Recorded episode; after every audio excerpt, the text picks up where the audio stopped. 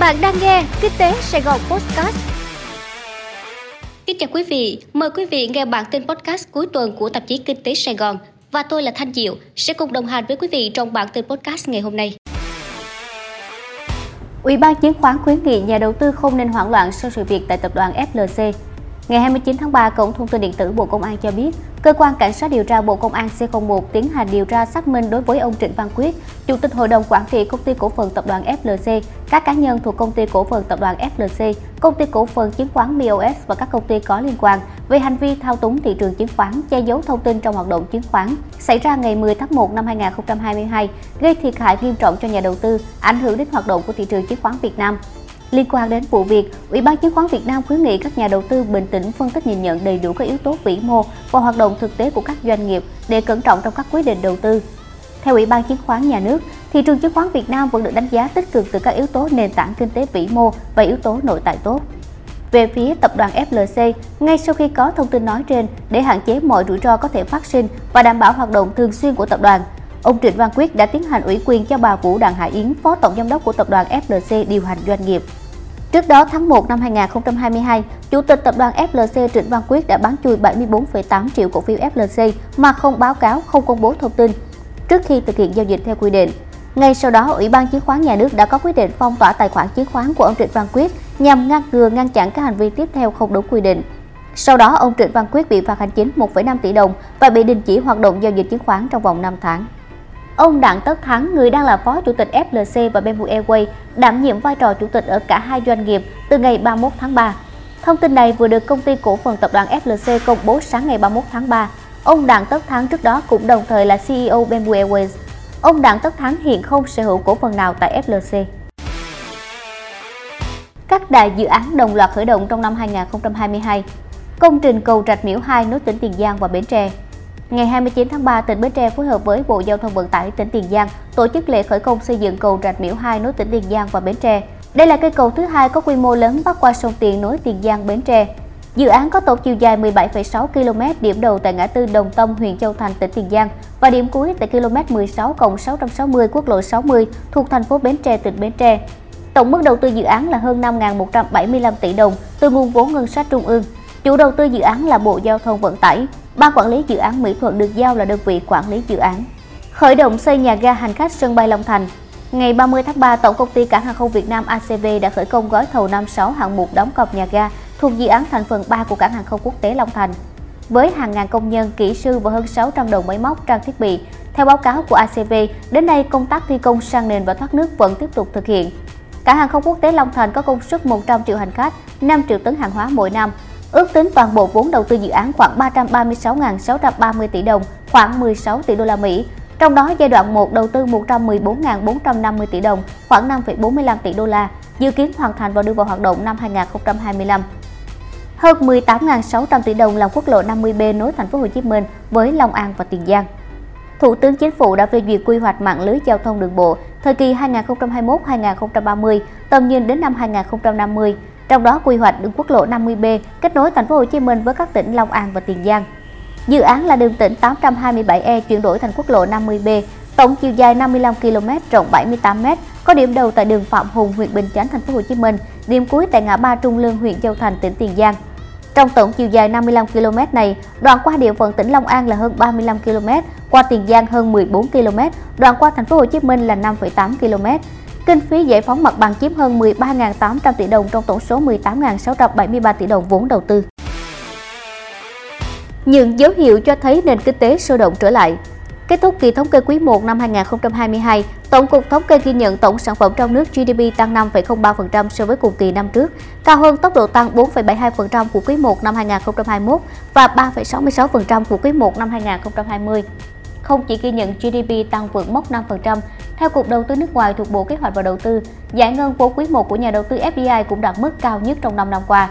Theo đó, nhà đầu tư trực tiếp nước ngoài FDI ước rót 4,42 tỷ đô la Mỹ vốn để thực hiện đầu tư tại Việt Nam trong quý 1 năm 2022, ghi nhận mức vốn giải ngân cao nhất của quý đầu tiên trong 5 năm qua. Đáng chú ý, vốn đầu tư tăng thêm và vốn góp vào doanh nghiệp Việt Nam của nhà đầu tư nước ngoài trong 3 tháng đầu năm nay tăng gấp đôi so với cùng kỳ năm ngoái. Bên cạnh đó, 3 tháng đầu năm 2022 cũng ghi nhận lượng doanh nghiệp gia nhập và tái gia nhập thị trường đạt mức kỷ lục. với gần 34.600 doanh nghiệp đăng ký thành lập mới, với tổng số vốn đăng ký là 471.200 tỷ đồng, tăng 18,1% về số doanh nghiệp, tăng 5,2% về vốn đăng ký. Bên cạnh đó, còn có 25.600 doanh nghiệp quay trở lại hoạt động, tăng 73,6% so với cùng kỳ năm 2021, nâng tổng số doanh nghiệp thành lập mới và doanh nghiệp quay trở lại hoạt động trong 3 tháng đầu năm 2022 lên 60.200 doanh nghiệp, tăng 36,7% so với cùng kỳ năm trước. Theo cơ quan Cục Quản lý đăng ký kinh doanh Bộ Kế hoạch và Đầu tư, con số trên nhiều gấp 1,5 lần so với trung bình của quý 1 giai đoạn 2017-2021, tăng 36,7% so với cùng kỳ năm 2021. Điều này đã phần nào cho thấy niềm tin của cộng đồng doanh nghiệp đã dần trở lại sau 2 năm dịch bệnh Covid-19 bùng phát. Gói phục hồi kinh tế dần đi vào thực tiễn. Tại hội thảo góp ý dự thảo các nghị định về gia hạn nộp thuế đối với đất, mặt nước và xe ô tô lắp ráp sản xuất trong nước diễn ra mới đây, đại diện Tổng cục Thuế thuộc Bộ Tài chính cho biết đã hoàn thiện dự thảo nghị định gia hạn thời hạn nộp thuế giá trị gia tăng, thuế thu nhập doanh nghiệp, thuế thu nhập cá nhân và tiền thuê đất thuê mặt nước trong năm 2022. Theo đó, Bộ Tài chính đề xuất giảm khoảng 123.000 đến 125.300 tỷ đồng tiền thuế và thuê đất năm 2022 cho các doanh nghiệp, hộ cá nhân kinh doanh chịu ảnh hưởng từ Covid-19. Với thuế giá trị gia tăng, Tổng cục Thuế cho biết số thuế của doanh nghiệp phát sinh trong giai đoạn từ tháng 3 tới tháng 5 2022 và quý 1 năm 2022 sẽ được gia hạn 6 tháng. Số thuế phát sinh trong tháng 6 và quý 2 năm 2022 sẽ được gia hạn 5 tháng. Còn số thuế phát sinh trong tháng 7 và 8 sẽ được gia hạn trong 4 và 3 tháng. Tổng số thuế giá trị gia tăng nằm trong diện gia hạn khoảng 53.300 đến 54.300 tỷ đồng. Với hộ cá nhân kinh doanh, cơ quan soạn thảo đề xuất gia hạn nộp thuế giá trị gia tăng thuế thu nhập cá nhân chậm nhất là 31 tháng 12 năm 2022. Số thuế được gia hạn khoảng hơn 15.300 tỷ đồng. Ngoài ra, cơ quan soạn thảo đã đề nghị gia hạn nộp thuế thu nhập doanh nghiệp để tạo điều kiện hỗ trợ vốn trong giai đoạn hiện nay. Cụ thể, dự thảo trình gia hạn tạm nộp thuế của quý 1 2 thuộc kỳ tính thuế thu nhập doanh nghiệp năm 2022 với thời gian gia hạn là 3 tháng, số thuế được gia hạn khoảng 51.000 đến 52.000 tỷ đồng. Thành phố Hồ Chí Minh phân công công việc sau vụ tai nạn của Phó Chủ tịch Lê Hòa Bình. Sự ra đi đột ngột của Phó Chủ tịch Thường trực Ủy ban nhân dân Thành phố Hồ Chí Minh là một trong những thông tin nhận được sự quan tâm lớn của bạn đọc. Cụ thể vào lúc 7 giờ 20 phút ngày 29 tháng 3, tại km 21 700 cao tốc Thành phố Hồ Chí Minh Trung Lương, hướng từ Thành phố Hồ Chí Minh đi Trung Lương, thuộc xã Thành Đức, huyện Bến Lức, tỉnh Long An. Xe ô tô của ông Lê Hòa Bình, Phó Chủ tịch Thường trực Ủy ban nhân dân Thành phố Hồ Chí Minh trên đường đi công tác đã gặp tai nạn. Mặc dù đã đưa các bác sĩ tại bệnh viện Đa khoa Long An, bệnh viện Chợ Rẫy phối hợp cấp cứu kịp thời, nhưng ông Lê Hòa Bình đã qua đời. Ủy ban nhân dân thành phố Hồ Chí Minh đã chỉ đạo các cơ quan liên quan của thành phố phối hợp với cơ quan chức năng của tỉnh Long An để điều tra nguyên nhân của vụ tai nạn. Thường trực Ủy ban nhân dân thành phố Hồ Chí Minh đã phân công nhân sự tiếp tục xử lý những công việc mà ông Lê Hòa Bình đang chỉ đạo để không bị gián đoạn.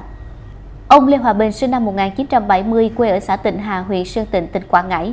Từ năm 1994 đến năm 2014, ông Lê Hòa Bình công tác tại Tổng công ty xây dựng Sài Gòn, công ty xây dựng Rodeo, công ty kiểm định xây dựng Sài Gòn, Ban quản lý dự án nâng cấp đô thị thành phố Hồ Chí Minh, Ban quản lý đầu tư xây dựng công trình nâng cấp đô thị thành phố Hồ Chí Minh. Tháng 12 năm 2014, ông Lê Hòa Bình được bổ nhiệm làm Phó Giám đốc Sở Xây dựng thành phố Hồ Chí Minh. Đến tháng 10 năm 2015, ông được bầu là Ủy viên Ban chấp hành Đảng bộ thành phố Hồ Chí Minh khóa 10, nhiệm kỳ 2015-2020. Tháng 3 năm 2016, ông được điều động làm Chủ tịch Ủy ban nhân dân quận 7. Tháng 4 năm 2019, ông được điều động về làm Sở Xây dựng thành phố Hồ Chí Minh và được bổ nhiệm giữ chức giám đốc sở này. Đến tháng 10 năm 2020, ông Lê Hòa Bình được bầu vào Ban Thường vụ Thành ủy Thành phố Hồ Chí Minh khóa 11, nhiệm kỳ 2020-2025. Ngày 8 tháng 12 năm 2020, tại kỳ họp thứ 23 Hội đồng nhân dân Thành phố Hồ Chí Minh khóa 9, ông được bầu giữ chức Phó Chủ tịch Ủy ban nhân dân nhiệm kỳ 2016-2021.